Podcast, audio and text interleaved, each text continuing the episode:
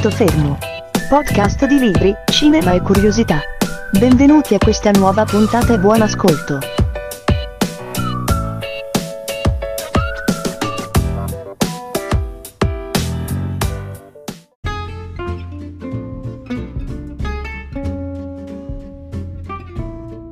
Il nostro podcast parla spessissimo di fantascienza, che siano libri, telefilm o film del grande schermo, è uno degli argomenti principali innegabilmente di questo podcast. Qualcuno ha detto che è addirittura monotematico, in realtà non è proprio così, vi basterebbe controllare un attimo le puntate di questi tre anni. Ultimamente abbiamo parlato di grandi scoperte archeologiche o di grandi falsi storici o pseudostorici, eh, anche allontanandoci un attimo dal, dal podcast stesso.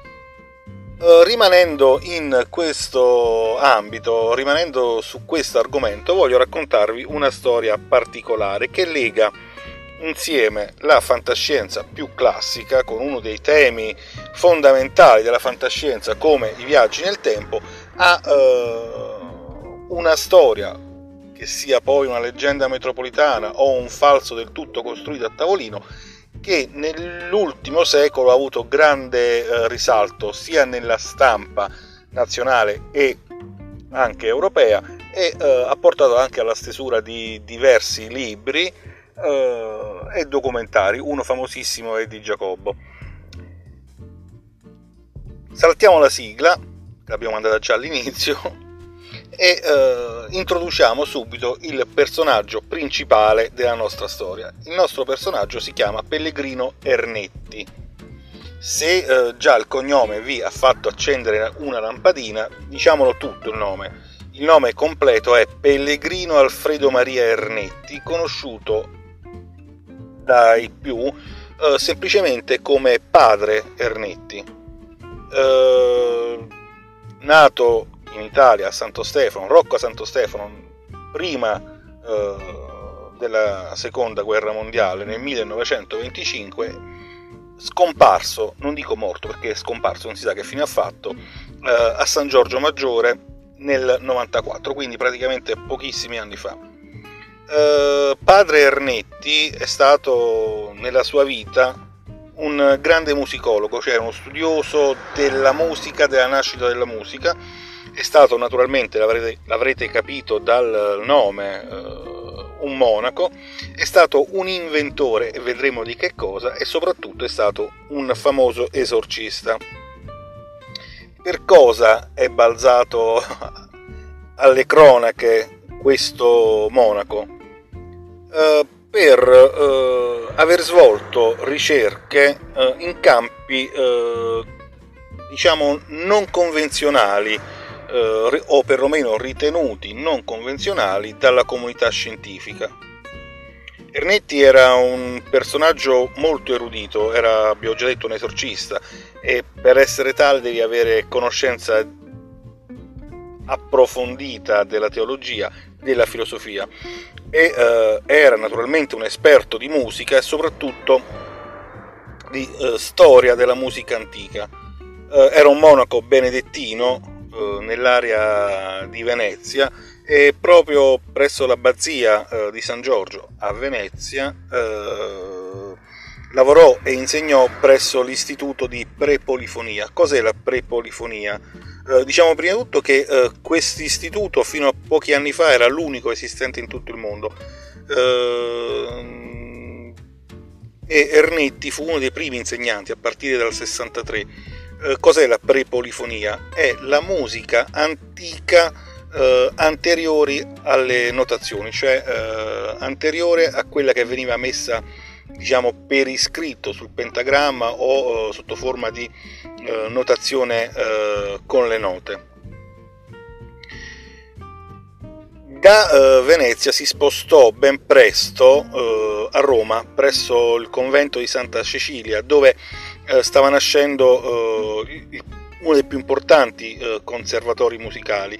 E qui ebbe addirittura la nomina come direttore nazionale eh, degli studi religiosi eh, riguardanti la musica sacra maschile, attenzione perché non esiste quella femminile per la Chiesa. Oltre a questo era uno scienziato, era un fisico, eh, collaborò per diversi anni eh, con l'Università eh, Cattolica del Sacro Cuore praticamente di Milano con un altro scienziato, con Agostino Gemelli. Eh, una lunga collaborazione tutto, a partire dalla fine degli anni 40 per tutti gli anni 50 eh, appunto con eh, padre Gemelli, anche lui un monaco, era un francescano, oltre ad essere medico, fisico e proprio fu il fondatore della Cattolica di Milano. Eh, qui eh, succede, durante gli anni della, della loro collaborazione, succede un avvenimento particolare che eh, riporta Ernetti eh, nelle sue scritture e il Gemelli, padre Gemelli non, non, ha mai negato. Che succede? Stavano lavorando entrambi nei laboratori di fisica dell'università, naturalmente, quando padre Gemelli, di fronte a un problema mm, piuttosto arduo, eh, di cui non riusciva a trovare soluzione, esclamò, ed è una cosa che faceva spesso a quanto pare, eh, papà aiutami. Questa frase del Gemelli eh, suscitò la risposta del padre del Gemelli stesso, che però, occhio, era morto molti anni prima. Dice quindi come ha fatto a rispondere? La risposta eh, sarebbe rimasta impressa su un registratore a nastro che casualmente era stato lasciato attivo nel laboratorio. Riproducendo il nastro si sarebbe sentita una voce che Gemelli confermò essere quella del padre che diceva eh, certo che ti aiuto Zuccone e eh, quel termine Zuccone era proprio dice Gemelli, eh, il modo con cui era solito chiamare eh, il figlio. I due ricercatori, poiché erano entrambi dei monaci, eh, informarono immediatamente il Vaticano eh, in merito a questi presunti fenomeni di comunicazione, eh, dicendo che più volte avevano assistito e ripetuto esperimenti del genere. Di queste comunicazioni noi abbiamo oggi in Vaticano, nel, nell'archivio, eh, i testi, le, le, lettere scritte dai due monaci. Um, ma non è per questo che è rimasto famoso eh, il nostro padre Ernetti. In tempi diciamo recenti, ha fatto scalpore una notizia pubblicata sui mass media a partire da un'intervista che Ernetti rilasciò nel 72. Eh, in questa intervista egli affermava che eh, praticamente dalla seconda metà degli anni 50, cioè proprio negli anni in cui collaborava con il Gemelli, eh, insieme a un gruppo di scienziati eh, famosi, eh, e cita Enrico Fermi, eh, cita il von Braun tedesco, eh, lui insieme a questi scienziati avrebbe progettato e infine costruito una macchina del tempo, o più precisamente quella che lui chiama cronovisore, una macchina che avrebbe permesso di vedere e ascoltare eh, avvenimenti accaduti nel passato, eh, per questo appunto macchina del tempo, non è che si spostava fisicamente Ernetti.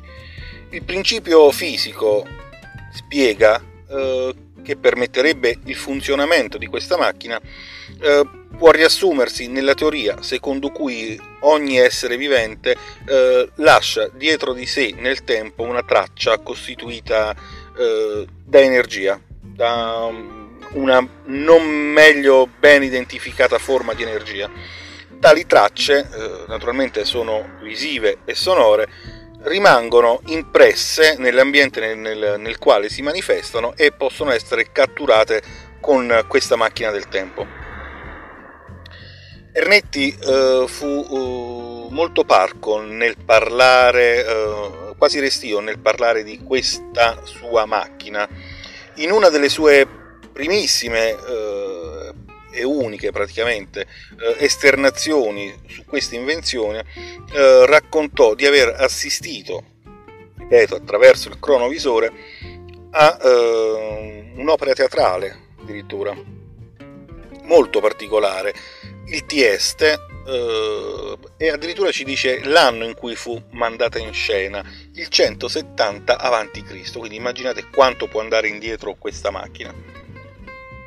Il bello è che il Tieste è una tragedia inesistente, o meglio, sappiamo che c'è stata questa tragedia, è stata messa in scena, ma ne abbiamo soltanto dei eh, piccoli particolari, eh, perché rientra in quelle che vengono normalmente dagli studiosi eh, ritenute le tragedie perdute eh, del poeta latino Ennio. Eh, peraltro Ennio non scriveva e non faceva parlare i suoi attori nemmeno in latino, ma un latino molto arcaico. Se guardate eh, le serie televisive, adesso c'è Romulus, eh, che racconta la storia dei romani prima di Roma, il latino di Ennio è quello che ha ispirato proprio il latino parlato in questa serie televisiva, quindi molto duro, molto eh, pesante, mm, non è il bel latino di un Cicerone o di un Virgilio.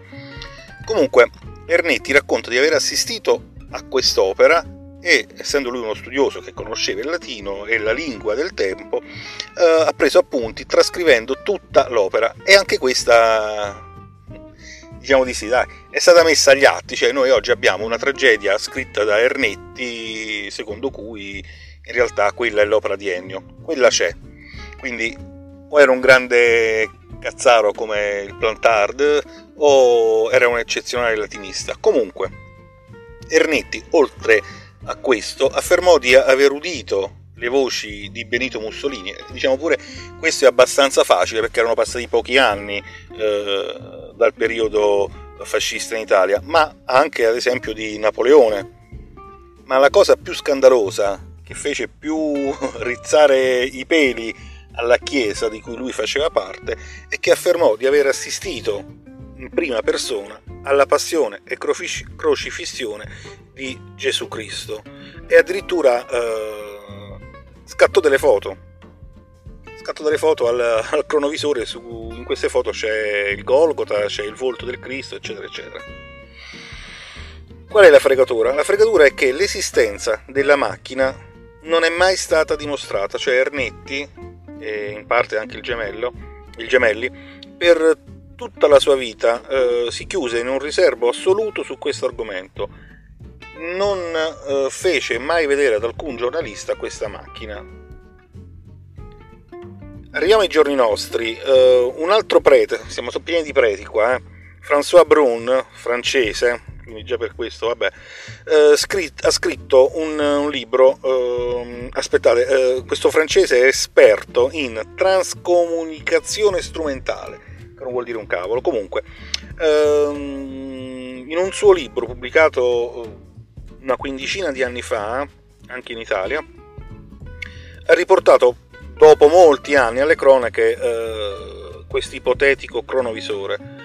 Questo francese sostiene che eh, il Vaticano fu messo immediatamente al corrente eh, nella persona stessa del Papa di allora, però stranamente negli archivi non c'è nessuna comunicazione di Ernetti su questo. Strano perché ha fatto comunicazione scritta di tutto. Comunque, eh, da qui parte la leggenda che viene ripetuta anche da tanti altri, lo stesso Giacobbo. Mm, chiamiamola una leggenda urbana. Eh, che è molto popolare soprattutto tra i teorici del complotto. Comunque questa leggenda dice che la macchina costruita da Ernetti e eh, da Fermi, von Braun, eccetera, eccetera, fu trasportata eh, negli archivi segreti del Vaticano dove ancora oggi è custodita. Io non l'ho mai vista e probabilmente sarà stata smontata e messa in qualche cassettone tipo l'arca di Indiana Jones. Comunque, voi che ne pensate? È una cosa possibile? Perché le fotografie ci stanno, uh, gli audio ci stanno, manca soltanto la macchina e uh, rima, rientrando in carreggiata, uh, altrimenti dite che non parlo più di libri, il libro che voglio consigliarvi è proprio quello di François Brun, tradotto da Pietro Faccia in italiano, pubblicato in Italia nel 2004, nel 2002, comunque pochi anni fa. Il titolo è proprio Cronovisore e come sottotitolo ha Il nuovo mistero del Vaticano, due punti, la macchina del tempo.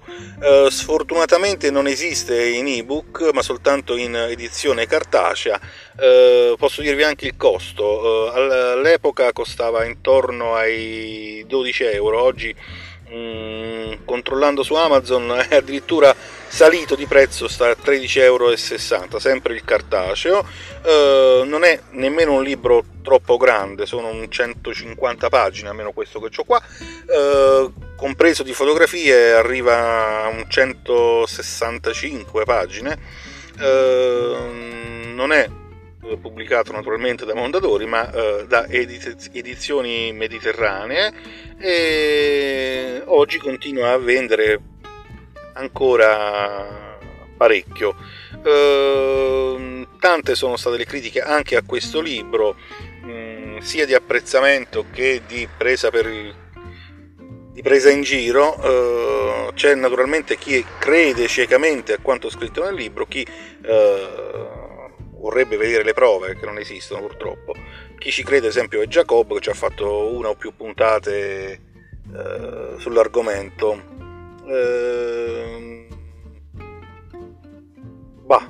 Qualcuno si è... Eh, lasciamo perdere, va. Chiudiamo sta puntata.